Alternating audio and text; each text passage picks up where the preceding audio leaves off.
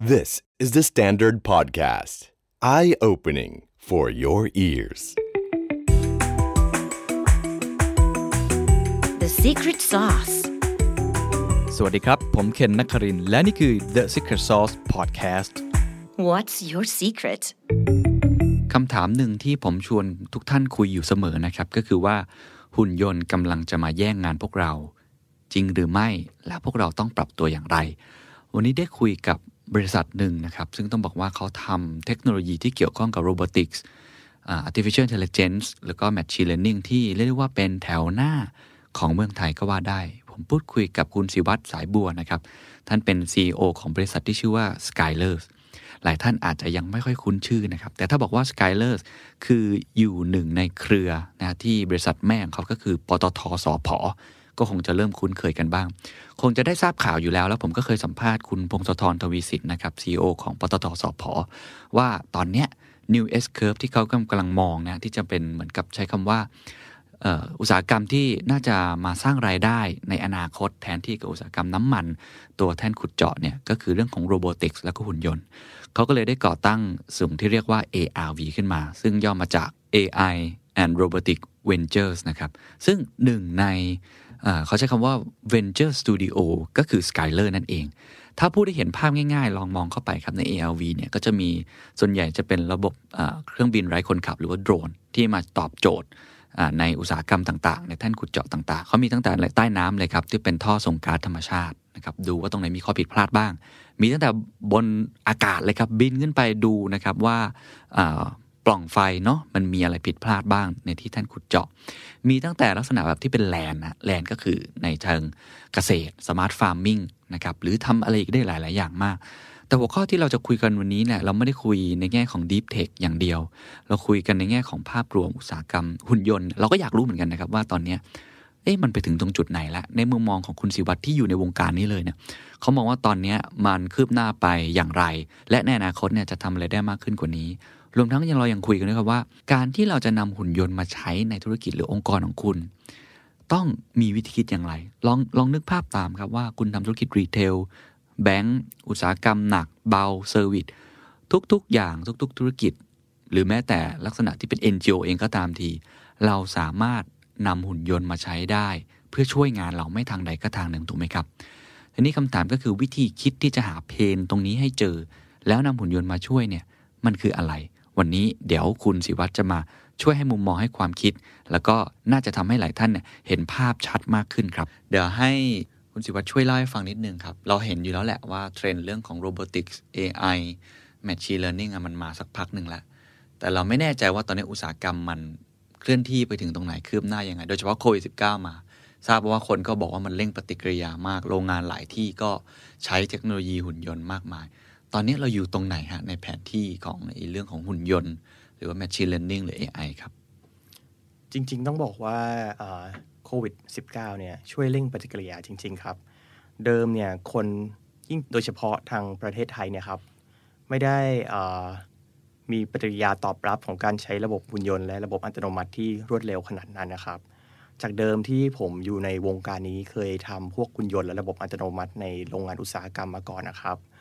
ตอนนั้นเนี่ยกว่าเราจะขายงานได้งานหนึ่งเนี่ยลำบากมากเลยอืมเพราะเขาอะมองว่ามันไม่มันไม่มีความสำคัญเขาอืมเขาจะเอาหุ่นยนต์และระบบอัตโนมัติที่เราทำเนี่ยครับไปเทียบกับราคาของพนักงานเขาอะครับ ต้องบอกจริงๆว่าคนอะชอบเข้าใจผิดหุ่นยนต์ว่าหุ่นยนต์อะทำงานเร็วกว่ามนุษย์ จริงๆอะหุ่นยนต์อะไม่ได้ทำงานเร็วกว่ามนุษย์สักเท่าไหร่นะครับ แค่หุ่นยนต์ไม่ได้ทำผิดพลาดเท่านั้นเองอืมนะครับ แล้วก็อ่า ราคาของหุ่นยนต์เนี่ยจริง ๆ มันค่อนข้างจะสูงครับนะครับอ่าโรงงานตอนนั้นต้องอธิบายกันหลายยกทีเดียวว่ากว่าโรงงานจะเข้าใจว่า มันมีค่าที่เราจะต้องลงทุนไปก่อนนะครับ กว่าจะถึงจุดคุ้มทุนต้องใช้เวลาเป็นปีเหมือนกันขึ้นอยู่กับการ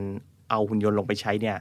เป็นจำนวนมากแค่ไหนนะครับ ถ้าสำหรับคนในวงการจะบอกว่าหุ่นยนต์อะถูกเอามาทำไม่ใช่แทนที่มนุษย์ก่อนฮะแต่เอามาถูกเป็นเราเรียกว่าโคโรบอทนะครับโคโรบอท ใช่ครับโคโรบอทเนี่ยหมายถึงว่ามาช่วย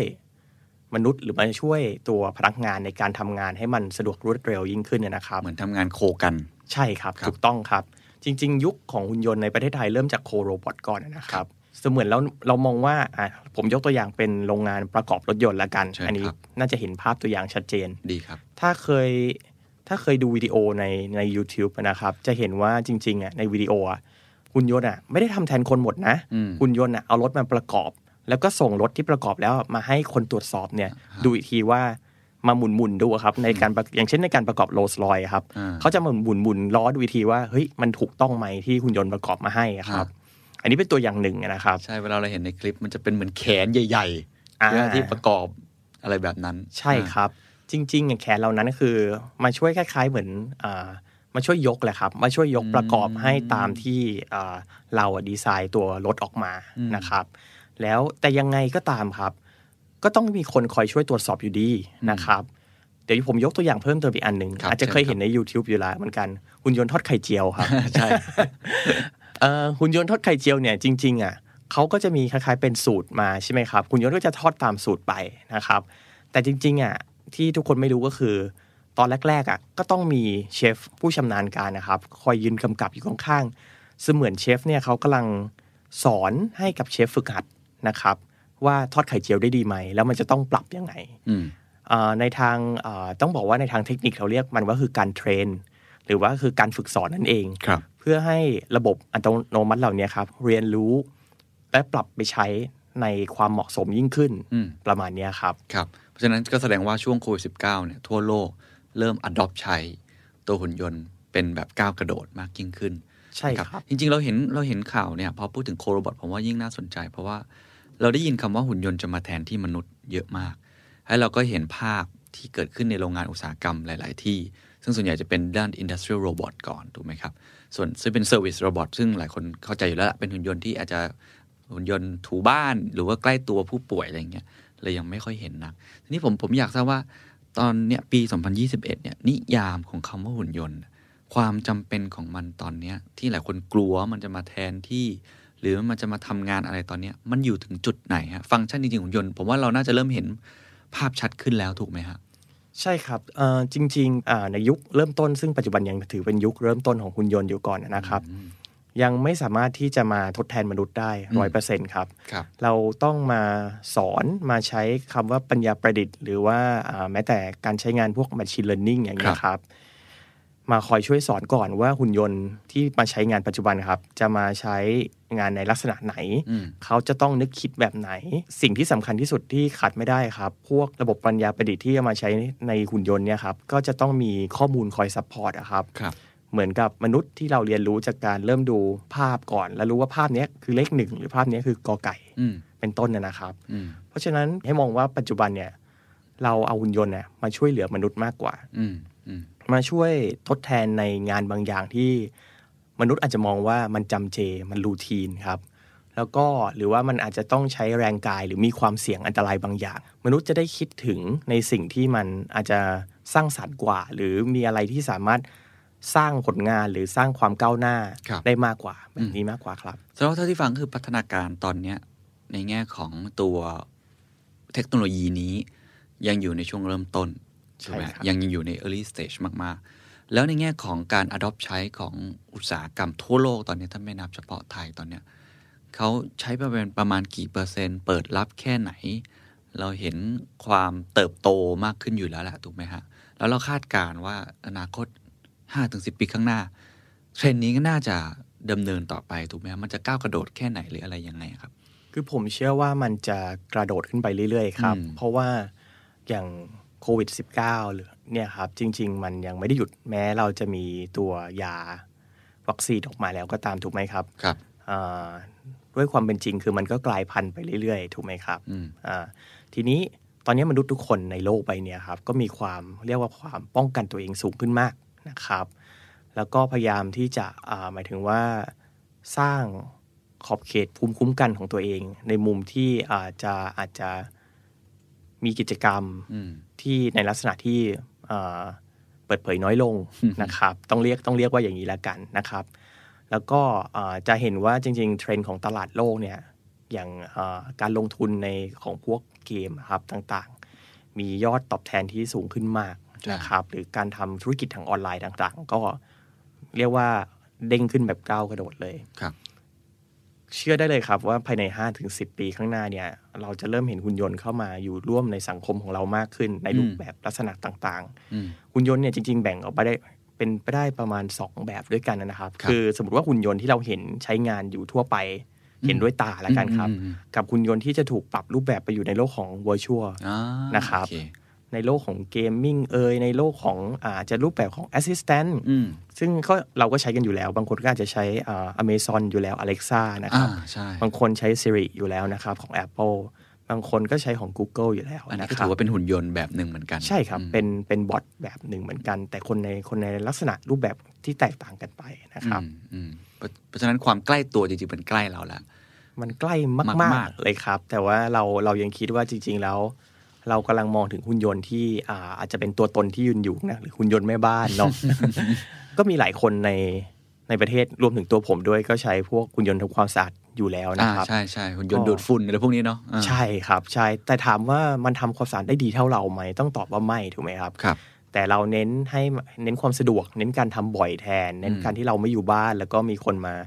คอยช่วย แล้วก็สักเดือนหนึ่งเราก็จ้างแม่บ้านสักทีหนึ่งมาคอยคอยเก็บพวกความสะอาดอย่างเช่นในบนเฟอร์นิเจอร์ที่หุ่นยนต์ยังทำไม่ได้เป็นครับต้นนะครับครับทีนี้กลับมาตรงสิ่งที่คุณธิวัฒน์เป็นคนทำเลยนะครับ ตั้งแต่เริ่มต้นก่อนหน้านี้จนปัจจุบันเนี่ยเป็นผู้นำเรื่อง Skyller ใช่ไหมฮะอยากทราบว่าคนที่เป็นคนทำเป็นต้นคิดตอนเนี้ยเกมมันคืออะไรครับเรากำลังพยายามคิดค้นอะไรกันอยู่ เราคิดค้นจากในแง่ของเป็น Deep Tech เลยถูกไหมฮะ เพื่อรองรับกับ demand ของตลาดที่เกิดขึ้นลูกค้าเราเป็นใคร ตอนนี้อาจจะลองเล่าเป็นภาพรวมก่อนก็ได้ว่า แล้ว landscape ของตลาดนี้มันเป็นยังไงบริษัทเราทำเกี่ยวกับอะไรครับจริงๆ Skyller ครับเป็นต้องบอกว่าเป็นลูกหลานละกันครับ ของปตทสพครับครับโดยที่เอ่อบริษัทแม่ของเราคือ AI and Robotic Venture นะครับ หรือเราเรียกสั้นๆว่า ARV ครับนะครับ ตัว ARV เนี่ยเขาจะมีคล้ายๆ เป็นทำหน้าที่เป็น Venture Studio นะครับอืมซึ่ง Venture Studio เนี่ยจริง ๆ มันก็หมายถึงเขามีหน้าที่สร้างตัวกลุ่มธุรกิจนะครับ ที่มีลักษณะการตอบโจทย์ในเชิงของอุตสาหกรรมขึ้นมานะครับ ก่อนจะกระจายออกเป็นกลุ่มธุรกิจย่อย Skyler เนี่ยครับเป็นกลุ่มหนึ่งในกลุ่มธุรกิจย่อยของ ARV ในปัจจุบันนะครับ เดิมทีเนี่ยเอ่อ กลุ่มธุรกิจ Skyler เนี่ยจะถูกรับบทบาทเป็นคนที่ทำหน้าที่ให้บริการทางด้านอ่าอากาศยานไร้คนขับนะครับ ก็คือโดรนอะไรแบบนี้ก็คือโดรนนะครับในความหมายของที่คนไทยเข้าใจกันนะครับ แต่ว่าเอ่อเมื่อสักประมาณปลายปีที่แล้วครับ เรามีการปรับเปลี่ยนวิชั่นนิดหน่อยนะครับ ต้องเล่าก่อนว่า Skyler จริงๆเนี่ยคนจะชอบนึกว่า Sky เนี่ยแปลว่าพูดถึงธุรกิจโดรน หรืออากาศยานไร้คนขับอย่างเดียวหรือเปล่านะครับ แต่จริงๆ Skyler ครับเป็นเป็นภาษาแดนิชนะครับภาษาของเดนมาร์กนะครับ ซึ่งแปลว่าผู้ที่สามารถทำได้ทุกอย่างอ๋อนะครับแพลตฟอร์มของ Skyler ครับจะแบ่งเป็น 3 ส่วนหลักๆนะครับ ส่วนแรกคือส่วนของเราเรียกว่าส่วนของการ management ละกันครับการ manage ทีมที่เข้าไปสำรวจหน้างาน การ manage ทีม operation ต่างอืมๆโดยไม่สนใจว่า tools ที่ใช้เนี่ยหรืออุปกรณ์ที่ใช้มันคืออะไรอืมนะครับ คนที่ทำหน้าที่ส่วนนี้ส่วนใหญ่ถ้าในวงการของเราจะเรียกมันว่า PMO หรือ Project Management อืม Officer ใช่ไหมครับอืมคือคนทำหน้าที่แบบคอย manage ว่าทุกๆทีมควรจะเคลื่อนไหวยังไง เมื่อไหร่ยังไงให้ตรงกับไทม์ไลน์แล้วก็สโคปอย่างเงี้ครัยบใช่ไหมครับพอเราบริหารทีมเสร็จหรือวาง planning เสร็จเนี่ยพอเขาคนเหล่านั้นเขาไปเก็บข้อมูลมาให้เรา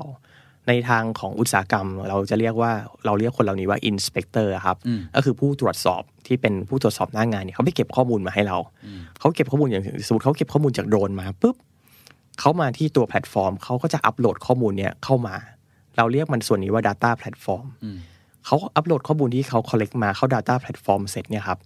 ข้อมูลเนี่ยมันจะถูกวิ่งเข้ามาคราวเนี้ยแล้วแต่ว่ากลุ่มอุตสาหกรรม หรือว่าแล้วแต่ว่ากลุ่มของธุรกิจที่ต้องการจะรู้ละว่าต้องการรู้ผลลัพธ์อะไรอืม เราก็จะแบ่ง service ออกเป็น service ย่อยๆ เรียกว่า microservice ในแต่ละ microservice เนี่ยครับ เราจะมองมันเป็นหนึ่งแอปพลิเคชันอืมในแอปพลิเคชันเหล่าเนี้ยเราจะทำ AI และ Machine Learning ที่ไปคอยตรวจสอบว่า อย่างเช่นผมยกตัวอย่างเช่น ในงานเอ่อบินสำรวจท่อไฟของเรานะครับ ปล่องไฟนะครับครับ ในท่อหรือปล่องไฟเนี่ย เวลาเราบินสำรวจเนี่ย สิ่งที่เรากำลังมองหาคืออะไร มันคือ จุดผิดปกติอะครับ หรือ anomaly ก็คือจุดที่อาจจะเกิดแคลกอยู่บนเสาไฟอืมหรือว่ามีจุดที่มันหลอมละลาย หรือถูกกัดกร่อนอืมนะครับ ถ้าเกิดมันตั้งอยู่ที่ทะเลอย่างเงี้ยครับ จุดเหล่านี้คือจุดปัญหาที่ถ้ามันเกิดผิดปกติมากๆขึ้นมา เสามันอาจจะหักลงมาได้ และกระทบต่อมนุษย์ หรือว่าพนักงานที่ทำงานอยู่บนแท่นนะครับ เป็นต้นเนี่ยนะครับ เมื่อก่อนเดิมทีอะครับ เราใช้วิธีอ่าปิด เรียกว่าปิดเลย shutdown ตัวปล่องเหล่านี้ครับ เพื่อที่จะเอา inspector ครับหรือผู้ตรวจสอบเนี่ยปีนเป็นบันไดลิงครับ ซึ่งเป็นคน ซึ่งเป็นคนครับ คิดถึงลิงปีนบันไดลิงเล็กๆอะนะครับ เสาเนี้ยมันสูงประมาณตึกสามชั้นครับ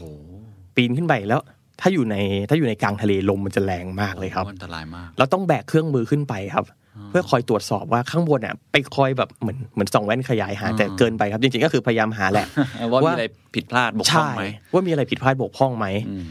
แต่คนยังไงก็คือคนถ้าบางทีเราเหนื่อย หรือว่าวันนี้เราปวดตายเงี้ยบางทีอะการหาจุดผิดพลาดบกพร่องเหล่านี้มันก็อาจจะลืมหรือหาไม่เจอได้ถูกไหมครับ แล้วก็นี่ยังช่วยประหยัดเรื่องถ้าพูดตรงๆก็คือเรื่องเรื่องคอสครับเรื่องราคาของการเปิดปิดแพลนนะครับอืมเวลามันสตาร์ทมันเพราะค่อนข้างจะมีมันต้องคปิอดสที่สูงอืม ใช่ครับ แล้วก็แน่นอนครับก็ช่วยให้การทำงานเนี่ยมันไหลลื่นไปได้นะครับ ส่วนที่ 3 ก็คือส่วนของการอ่าผมเรียกว่าการ visualize ครับหรือการเอ่อสำหรับหัวหน้างานหรือสำหรับคนที่ต้องการเห็นว่าจริง ๆเขาบางทีเขาอยากเห็นแค่ report นะครับอืมหรือเขาอยากเห็นว่ามันเกิดปัญหาอะไร เนี่ยครับ เดิมทีอะครับปกติเนี่ย มันจะเป็นการเขาเรียกว่าอะไรนะเขาเรียกว่าการส่ง reportใช่ไหมครับครับส่งรายงานไป ซึ่งรายงานเนี่ย สมมติมีสัก ห้าสิบหน้าทุกๆ ปีอะครับ มันจะมีห้าสิบหน้าเราก็จะเก็บแฟ้มนี้ พออ่านเสร็จก็เก็บแฟ้มนี้เข้าไป เก็บไปในตัว shelf เก็บไปในตัว เก็บไปเรื่อยๆคำถามคือไม่สามารถเอาข้อมูลหรือไม่สามารถเอาตัวนี้มาเปรียบเทียบในปีถัดๆไปได้อืมมันดูยากมากเลย แต่พอเรามีตัวแพลตฟอร์มตัวเนี้ยขึ้นมานะครับ ที่ Skyller ทำขึ้นมาเนี่ย เราทำให้อ่า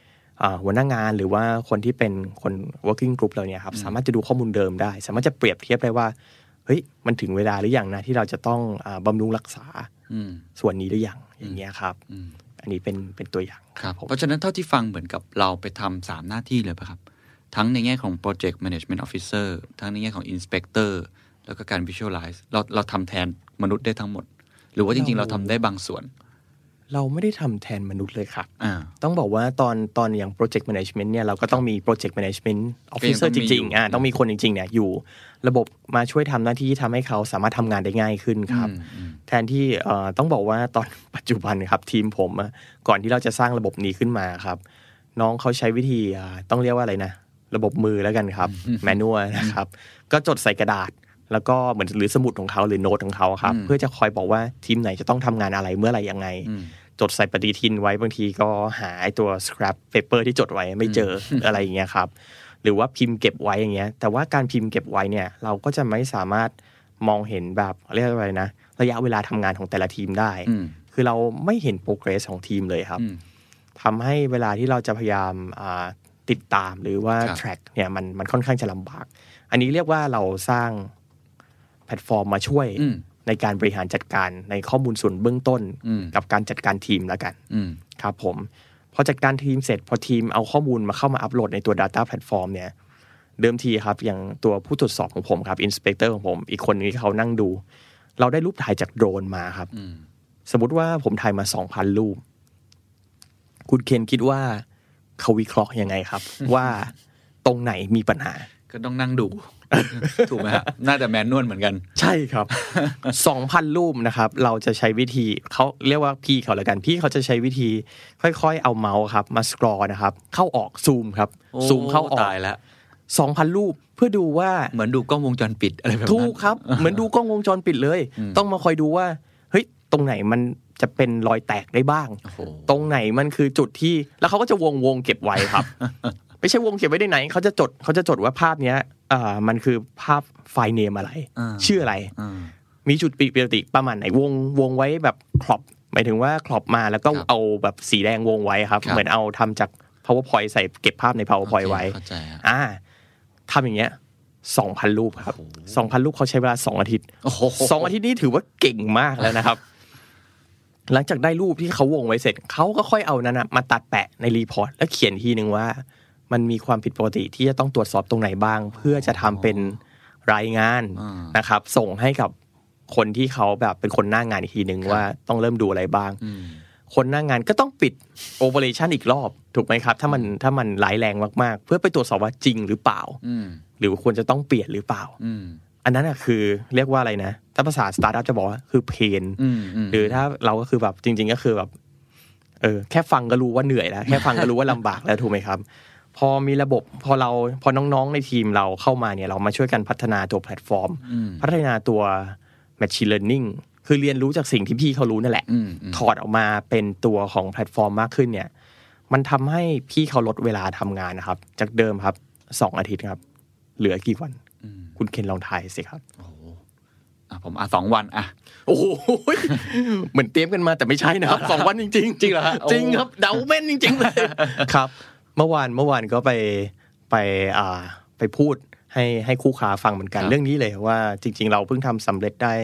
ไม่ถึงเดือนเลยนะครับอ๋อที่ดีจังที่ครับทำตัวเนี้ยออกมาแล้วก็ให้ให้พี่ที่เป็นคนตรวจสอบเนี่ยเขาลองเรียกว่าลองเล่นอ๋อลองเล่นกับระบบดูว่ามันช่วยเขาได้จริง ๆ แค่ไหน เพราะจริง ๆ ถ้าฟังนี่มันทั้งประหยัดเวลาประหยัดเรียกว่าต้นทุนในการเปิดปิดไอตัวแพลนอันนี้ แล้วก็ยังประหยัดผมใช้คำว่าชีวิตคนด้วยนะ ที่ต้องปีนขึ้นไปอะไรต่างๆ จริง ๆ ต้องบอกว่าชีวิตคนเนี่ยมันประหยัดหลายทางเลยนะครับอ่าจริง ๆ จริงๆสกายเลอร์เอง ผมเองเนี่ยค่อนข้างจะซีเรียสกับเรื่องของอ่าเรื่องความเราพูดถึงความคำว่า sustain บ่อยๆเนาะเราได้ยินมาบ่อยๆ แต่อ่าเราชอบคิดถึงว่าเราจะตัวเราเองจะปลอดภัยได้ยังไงถูกไหมฮะอืม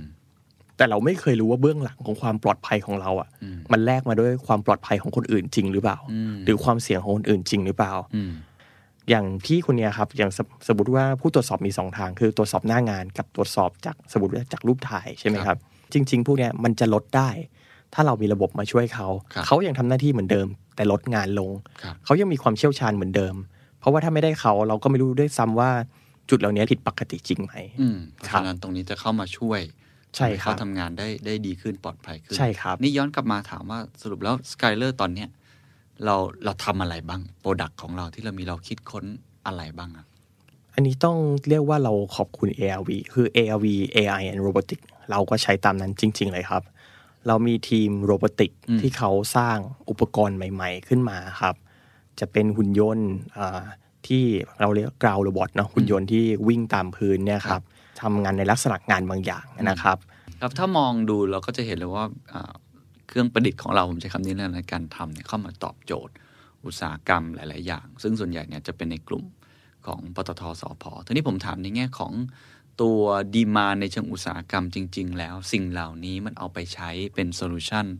อะไรได้บ้างเชื่อว่าน่าจะเยอะแยะมากมายถูกไหมครับเยอะจริง ๆ ครับ จริง ๆ ต้องบอกว่าจุดประสงค์ที่ตั้ง ARV ขึ้นมาเนี่ย ไม่ได้เอามาเซิร์ฟปตทสพครับอืมตัวกลุ่มธุรกิจอย่างอย่างสกายเลอร์เองนะครับ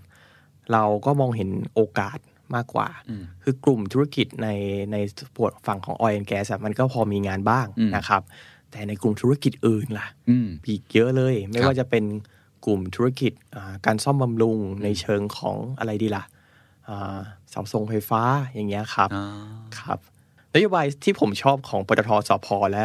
ARV หรือ Skyller เองก็ฮะก็เรียกว่าได้ว่าได้รับเชื้อมาเต็มๆแล้วกัน คือเราอะเป็น partner of choice ครับอืมเราเปิดรับคู่ค้าเราเปิดรับ partner ที่จะมาทำงานร่วมกันอืมสิ่งที่เรามีและเก่งจริงๆอะคือการสร้างระบบปัญญาประดิษฐ์อืมและหุ่นยนต์ที่ตอบสนองต่อคู่ค้าหรือ partner ของเราครับไม่ว่าเขาจะมี pain point อะไร ตอนนี้ก็เลยใช้วิธีเนี้ยในการที่เราจะสามารถเข้าไปช่วยเหลือแล้วกันเรียกว่าช่วยเหลือครับ แล้วพัฒนาระบบที่เหมาะสมเนี่ยฮะออกมาตอบโจทย์เขาได้ แล้วเราเชื่อว่าปัญหาที่เกิดขึ้นในแต่ละคู่ค้าของเราเนี่ย มันไม่ใช่ปัญหาที่เรียกว่าโดดเด่น เฉพาะเขาแน่นอนอืมมันถ้าน่าเกิจะดมี common ground คล้ายๆกัน มันน่าจะมีแบบนี้เหมือนกันกับคนอื่นอืมและถ้าคนคำว่าคนอื่นเนี่ย มีคนอื่นๆ เติม S ได้ไหมอืมเข้าใจถ้าเราสามารถสเกลไปในหลากหลายประเทศอืมแปลว่าจริง ๆ แล้วมันน่าจะมี โอกาสทางธุรกิจที่มากขึ้นได้ครับเนี่ยครับคือสิ่งที่สกายเลอร์มองถ้าถ้าอย่างนั้นอาจจะต้องช่วยอ่านักธุรกิจหลายท่านที่ฟังอยู่ ว่าอ่าตัว Skyler เนี่ยเครื่องมือที่จะมาช่วย หรือผมเรียกว่าเป็นท่ามาตรฐานตอนนี้แล้วกันอืมที่ทำได้เผื่อเราจะได้กลับไปดูเพนพอยผมเชื่อว่าทุกคนฟังเนี่ยรู้ว่าเรามีเพนพอยอะไรอยู่แล้ว แต่ก็ไม่แน่ใจว่า เอ๊ะ ตรงนี้เนี่ยหุ่นยนต์ไทย ปัญญาประดิษฐ์แบบไทยอะ แก้ได้หรือเปล่า อาจจะลองไกด์ให้ดูได้ไหมครับ เมื่อกี้เราได้ยินแล้วว่าอะไรที่มันเป็นลักษณะแบบเอ่อโรงงานอุตสาหกรรม หรือว่าเป็นอะไรที่ต้องบินไปสูงสูงๆบินไปใต้น้ำบินไปไกลๆ มันยังมีเพนพอยอื่นๆอีกไหมอะไรที่ต้องทำซ้ำๆอะไรถูกไหมฮะอาจจะลองไกด์ให้นิดนึงว่า หุ่นยนต์ของเรามันทำอะไรได้บ้าง ก็จะเป็นคนที่เขาดูเรื่อง material อะครับอืมเออเช่น material ในการก่อสร้างอะไรบางอย่าง เขาก็อยากรู้ว่าเออตัววัสดุเหล่าเนี้ย มันได้มาถูกต้องหรือเปล่า หรือว่าใช้งานออกไปถูกต้องหรือเปล่าอืมแบบเนี้ยครับ เราจะรู้ได้ยังไงอืมว่าสมมติผู้รับเหมาเราเอาไปใช้อะเขาใช้ได้ตามสัดส่วนที่เราออกแบบจริง ๆ อะไรอย่างเงี้ยครับอืมอันนี้ยกตัวอย่างนะครับ หรือนะครับ หรือ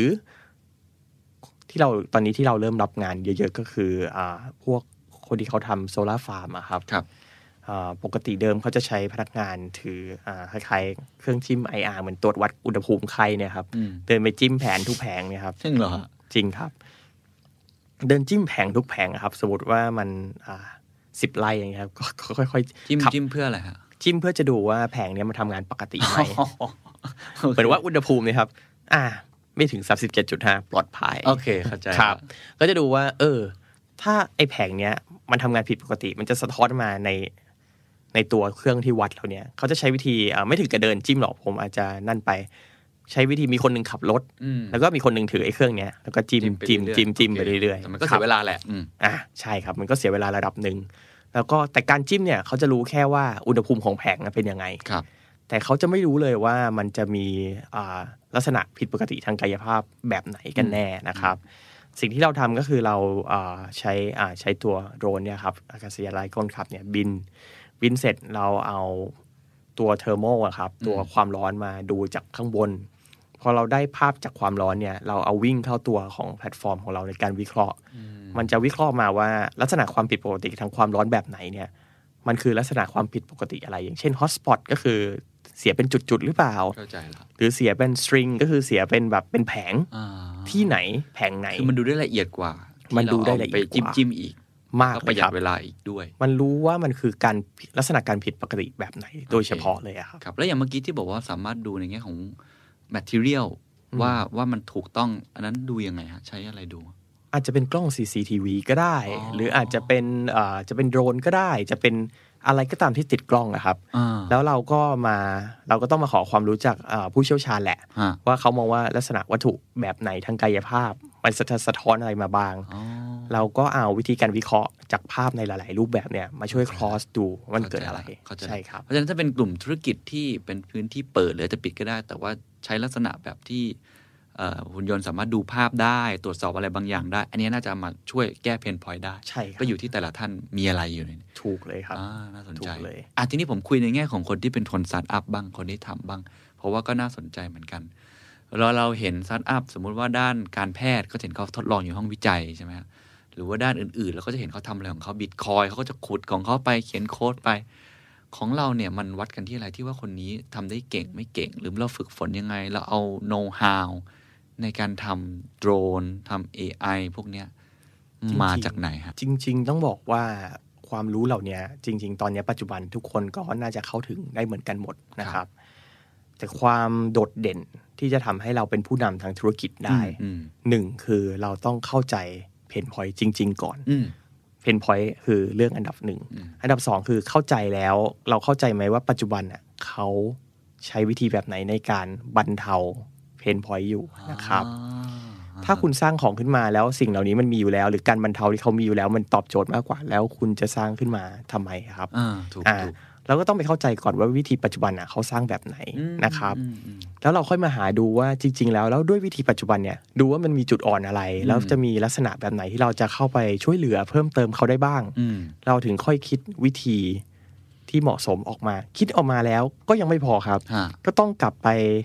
ทดสอบทดลองร่วมกับคนที่เขามีเพนพอยต์เหล่านั้นอืมแล้วดูว่ามันตอบโจทย์เขาจริงไหม ไม่ว่าจะเป็นในแง่ของเรื่องต้นทุนอืมหรือว่าในแง่ของการใช้งานอืมถูกไหมครับ สิ่งที่ทำให้อะต้องบอกว่าสิ่งที่ทำให้สกายเลอร์เรามองว่าเราเราอาจจะเป็นจุดหนึ่งที่โดดเด่นในในงานในลักษณะนี้ก็คือ คือคือเราไม่ได้หยุดเลยที่เราจะพยายามจะตอบสนองต่อปัญหาที่เข้ามาครับ แล้วก็เราพยายามที่จะเข้าถึงตัวผู้ใช้หรือว่าผู้หรือว่าตัวของผู้ที่เขามีปัญหาให้ครับให้มากที่สุดอืมการที่เราทำตัวแพลตฟอร์มที่เล่าให้คุณเคนฟังตอนแรกครับ จริงๆเราทำขึ้นมาเป็นผมเรียกว่าผมทำขึ้นมาเป็น touchpoint แล้วกันอืมเป็น touchpoint เพื่อเข้าถึงปัญหาเพิ่มมากขึ้นอืมเราเชื่อว่าปัญหามีอยู่ทุกที่อืมแต่ถ้าเราไม่มีโครงสร้างอะไรบางอย่าง มาเพื่อเป็น touchpoint กับปัญหาเหล่านั้นเลยแม้แต่นิดเดียวเนี่ย มันก็เราไม่รู้เลยว่ามัน มันก็ไม่รู้เลยว่าปัญหาคืออะไรแล้วเราก็จะไม่มีไม่มีอุปกรณ์หรือหรืออะไรที่เป็นเรียกว่าโครงสร้างพื้นฐานไปช่วยแก้ปัญหาเหล่านั้นได้ครับอ่าแต่ถ้าเรามีโครงสร้างพื้นฐานบางอย่างเนี่ยอ่า การที่เขาพอเขานำปัญหาเข้ามา มันอาจจะสามารถปรับจากโครงสร้างที่เรามีอยู่แล้ว เบื้องต้นได้ แล้วมันจะทำให้การทำงานของเราเร็วยิ่งขึ้นครับ อืมไม่งั้นมันจะเริ่มต้นใหม่ทุกครั้งมันก็จะจะไม่ไหวครับ เพราะที่ฟังดูเหมือนกับว่าจริง ๆ แล้วสิ่งที่สำคัญคือต้องเข้าใจในเรื่องของ business solution เข้าใจลูกค้ามากกว่าแค่เรื่อง deep tech ถูกต้องครับ เทคโนโลยีหรือเทคโนโลยีเนี่ย เป็นพื้นฐานแล้วกันครับอืมต้องมีพื้นฐานก่อนอืมเทคโนโลยีเป็นพื้นฐานความเข้าใจในตัวของ pain point ในแต่ละกลุ่มอุตสาหกรรมอืมเป็นสิ่งที่ต้องขาดไม่ได้ครับอืมเป็นสิ่งสำคัญทางธุรกิจในโลกยุคปัจจุบันครับอืมหรืออีกอันหนึงคือมุมมองในการที่จะประยุกต์อืมทั้งทางเทคโนโลยี แล้วก็การนำ solution ที่ตอบโจทย์ไป deliver ให้กับ partner ของเรานะครับ แล้วก็ด้วยด้วยอ่า ต้องบอกว่าด้วยทุนที่เหมาะสมอืมและด้วยความเร็วที่เหมาะสมเนี่ยครับ เป็นหัวใจสำคัญที่อ่าทางผมมองว่าเป็นการตอบโจทย์อืมในธุรกิจในปัจจุบันครัรับบตอนนี้มีอะไรเป็นความท้าทายอีกไหมครับ เรื่องทุนเราต้องใช้งบเยอะขนาดไหนในการวิจัยไหมครับ หรือว่าเรื่องในแง่อื่นทุนใช้เยอะอยู่แล้วใช้เยอะไม่ต้องห่วงเลยครับ ทุนใช้เยอะอันนี้ก็ต้องขอบคุณบริษัทแม่แล้วกันครับปตทสพนะครับ ที่เขามองเห็นว่า ARV นะครับ แล้วก็กลุ่มธุรกิจต่างๆ แล้วก็ Skyler เองเนี่ยเป็นเป็นตัว Captive ดีมากแล้วก็อันที่สองก็ต้องขอบคุณที่เขาอ่าเรียกว่าส่งกำลังคนอืมส่วนหนึ่งนะครับ เราเรียกว่า second man ก็คือส่งมาจากฝั่งปตทสพมาเป็นตัวยืนๆโอ้ใน ARV ในเบื้องต้นก่อนนะครับ แล้วเราก็ใช้วิธีค่อยๆอ่าหาคนเพิ่มขึ้นมาเรื่อยๆ หา talent เพิ่มขึ้นมาเรื่อยๆนะครับสกายเลอร์เองทำงานกับเรียกว่า vendor partner ครับ ก็คือคู่ค้าครับ ที่เป็นที่ไม่ใช่คนภายในที่เราจ้างมา เยอะมากมากๆเลยครับ เพราะเราเชื่อว่าเราคนเดียวไม่สามารถทำสำเร็จได้อืมมีคนอยู่แล้วมากมายในประเทศไทยอะครับ ที่สามารถมาร่วมกันตอบโจทย์งานได้นะครับ แล้วก็เนื่องจากเราต้องการที่จะไปให้เร็วที่สุดโตให้เร็วที่สุด แล้วก็งานมันเยอะอยู่แล้วอะครับ ผมไม่มีความลังเลเลยที่ถ้าเราจะมีการมี partner เพิ่มในทุก ๆ รูปแบบอืมครับผม เพราะว่าเราเราขยายทีมได้ไม่เร็วเท่างานอืมแต่เราถ้าเรามี partner ที่เหมาะสมเนี่ย เราเชื่อว่าเราสามารถทำอาวุธได้ร้อยห้าสิบเปอร์เซ็นตลอดเวลาน่าสนครับใจผมครับอะทีนี้เราคุยตั้งแต่ต้นแล้วเราคุยในแง่ของ basicว่าอุตสาหกรรมเทคโนโลยีหุ่นยนต์เป็นยังไงใช่ไหมครับ เราคุยว่าตัว ARV เองหรือ Skyler เองทำอะไร แล้วก็เข้าไปตอบโจทย์เพนพอยต์ยังไง ทีนี้ผมจะอยากทิ้งท้ายสุดท้าย ผมเชื่อว่ามีมีผู้บริหารหลายคนที่ฟังอยู่นะครับทั้งในแง่คนที่อาจจะอยากร่วมงานด้วย หรืออาจจะ เขาอาจจะมีมุมมองในแง่ของการใช้หุ่นยนต์มาช่วย ใช้คำว่า enhance ธุรกิจของเขาทำให้ธุรกิจเขา lean ขึ้นอะไรก็ตามทีเนี่ยลองให้คำแนะนำได้ไหมครับ ว่าธุรกิจของทุกคนเลยที่ทำไม่ว่าจะอยู่ในเป็นอุตสาหกรรมหนัก service ผมว่าเราสามารถใช้ robotics AI เข้ามาช่วยได้หมด มุมมองของเขาในการที่จะประยุกต์ใช้เหล่านี้ควรจะมองด้วยมุมมองแบบไหนแล้วเอามาใช้อย่างไรในองค์กรของเขาครับ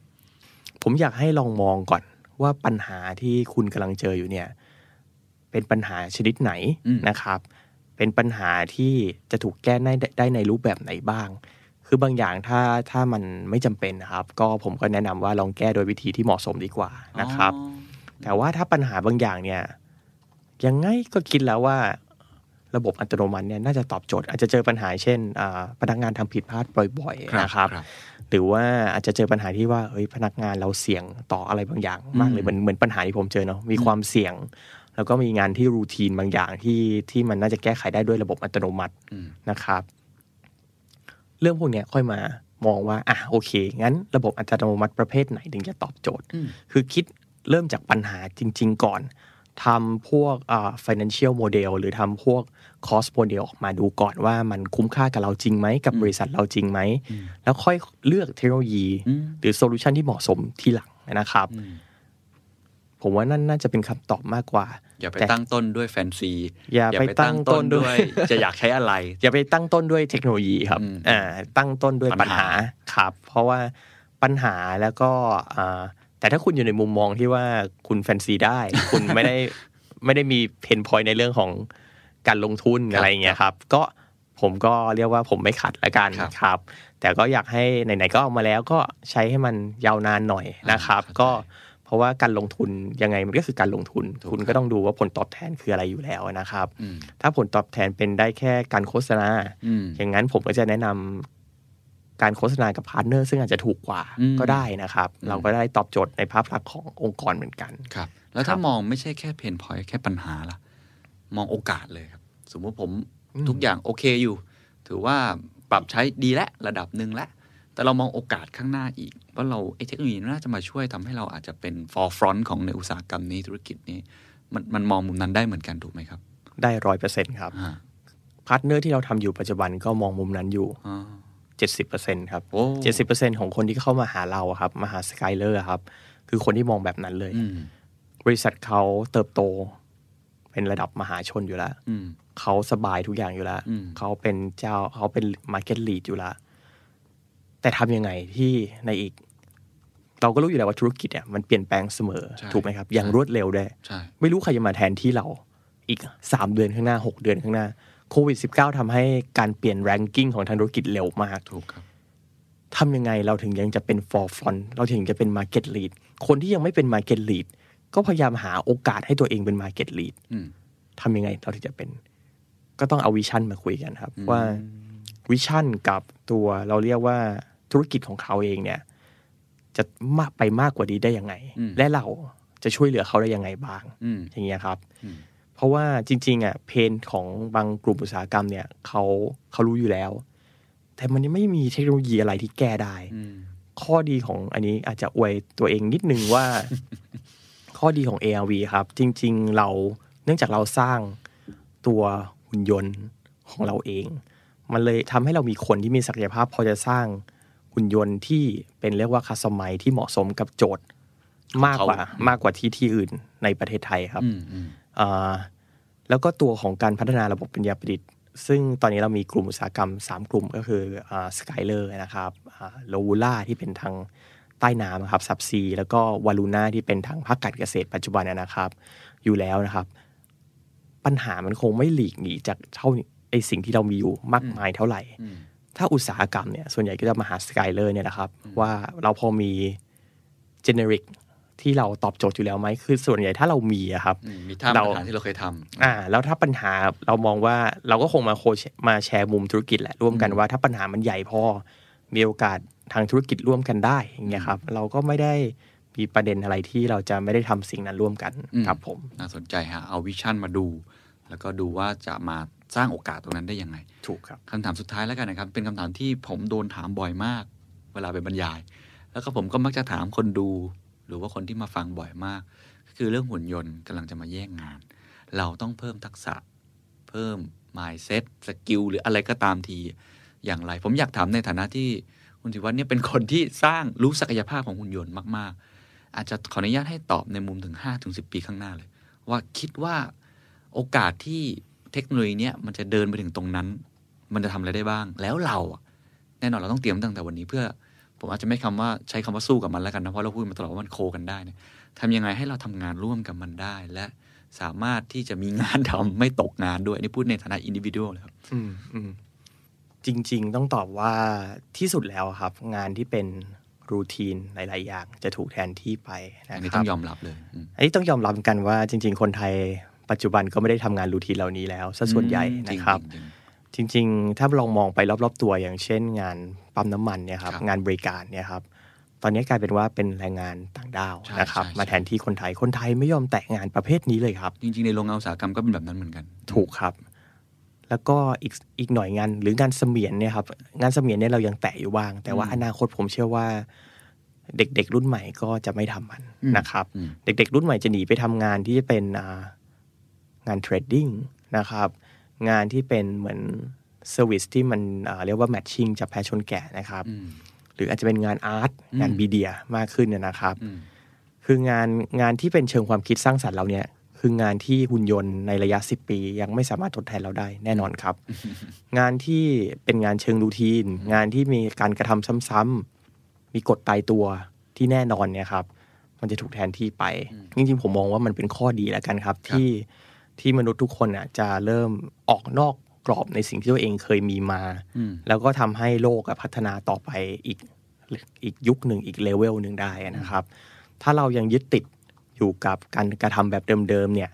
มันจะทำให้ที่สุดแล้วอะก็เหมือนเดิมอย่างตอนนี้เราถูกเวียดนามแซงไป ในมุมของการส่งออกด้านเทคโนโลยีอะครับ เดิมเราเป็นผู้นำอยู่ใน CLMV อืมนะครับแต่ปัจจุบันเวียดนามได้แซงเราไปแล้ว ก็เลยอยากให้รู้ว่าประเทศที่เขาพัฒนาตัวเองในการที่จะเติบโตให้เท่ากับ ประเทศที่เป็นเรียกว่าประเทศพัฒนาแล้วเนี่ยครับนอกจากเรามันมีหลายอีกหลายประเทศอืมเขาก็วิ่งเหมือนกันแหละเขาก็พยายามเขาวิ่งครับ แล้วเขาวิ่งไม่หยุดเลยอืมแต่ว่าจริง ๆ ผมอยากให้มองกลับมาที่ตัวเองครับ ว่าเราอะได้เลือกทำในสิ่งที่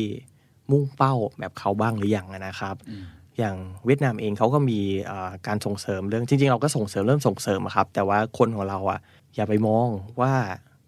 เทคโนโลยีจะเข้ามาแทนที่คุณทำไมเราไม่มองว่าเราอะจะพัฒนาตัวเองอืมไปยังไงในจุดที่เทคโนโลยีไม่สามารถก้าวทันเราได้ มือถือมันยังพัฒนาทุกปีเลยทำไมเราจะเพิ่มสเปคให้ตัวเองทุกปีไม่ได้ถูกไหมครับอืมเดี๋ยวนี้คอร์สออนไลน์ก็เยอะนะครับ ผมเชื่อว่าอย่างอย่างอย่างสิ่งที่อ่าหลาย ๆ คนทำอย่างการ create media หรือการ create artหุ่นยนต์ไม่สามารถ create media หรือ create art ได้แน่นอนในปัจจุบันครับ มันอาจจะสามารถ shape up ดูได้ว่า